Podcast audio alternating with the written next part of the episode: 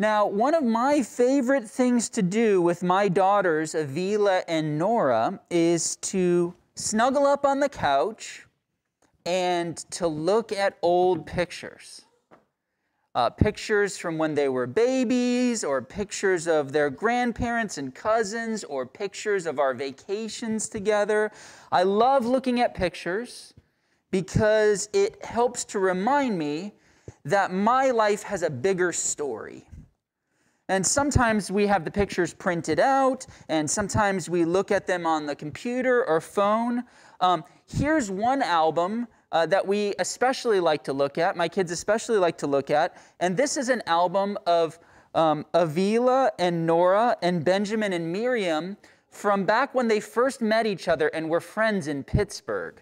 And so you can see they look really young here. This was a gift from the Halls. Here's them playing at the playground. There's some pictures in here with, with them with, with snow in the background. All kinds of pictures. We look at how cute Miriam is in that picture. All kinds of pictures we like to look at in here. Now, uh, kids, raise your hands if you like to look at old pictures with your family. Raise your hands if you like to. Yeah. Now, now here's a question for you kids.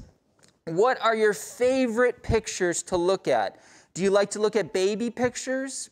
Do you maybe like to look at pictures from the first day you were adopted? If you were adopted, well, that's such a special day. Or maybe yearbook pictures or pictures of your grandparents or pictures on vacation. Who can tell me what kind of pictures you like to look at? Yeah, Mercy, what do you like to look at?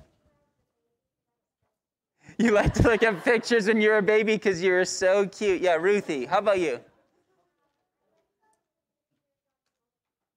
Pictures on vacation. Yeah, it reminds you of places that you've been. Yeah. When you were what? You also like when you were a baby. Yeah. What pictures do you like to look at? Just pictures. Doesn't matter what kind. Yeah. I, I, I want to hear more about the kinds of pictures that you kids uh, uh, like to look at, but I'll have to ask you after the service. We, because we all love to look at pictures, right? Because they help to remind us that our lives have a bigger story. That we might have forgotten about some of these vacations we took. We might have forgotten when we first met our friends. We might have forgotten about some of these times, but we look at the pictures and we say, oh, yeah, my life is part of a bigger story, bigger than it looks today. And oftentimes in the Bible, God likes to do this too. He likes to remind his people that they're a part of a bigger story. That's what's going on in Nehemiah chapter 9. That's what it's all about. So, after the wall is finally finished, if you remember, God's people are building a wall around the city of Jerusalem to protect it. After it's finally finished, God gathers his people together for the special purpose of reminding them of the bigger story. So, for example, and I have some pictures here so that it's not just words for us this morning, but the pictures they get are word pictures. So, first, the priests remind them that God created everything by his own power. They say, You are the Lord, you alone. You made heaven and the heaven of heavens with all their hosts, the earth and all that is in it, the seas and all that is in them. So that's the first thing that they remember in their family story. Next, the priests remind them of their great, great, great, great, great, great, great, great, great grandfather, Abraham and how even though he was just one man, God promised to make a big family through him, and that's actually their family. That's their family. They know this is our great great grandfather. And there's so much more we could hear about God rescuing the Israelites from slavery in Egypt. Right? We could, um, we could learn about God feeding them when they were in the wilderness with manna. And uh, the priests even remind the people of mistakes that they've made, like worshiping the golden calf. Boo, boo to the golden calf. That was a pretty huge sin against God.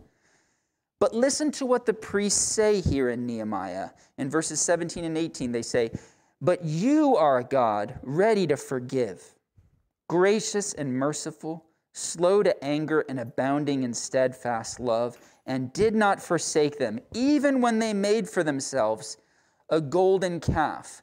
In other words, the priests are saying, even at times in our bigger story, when we've been really bad, you, God, You have always been good. Right? Can you turn to your parents or to your brothers and sisters and say, God has always been good? Yeah, God has always been good. This is why there are so many places in the Bible, like Nehemiah 9, where God's people look back at their whole story from the beginning. They're looking at their family photo album, right? And it reminds them that their lives have a bigger story and that God has always been good. And we need those reminders too. We need to look at our own stories and remember that we are a part of a bigger story and that God has always been good to us as well.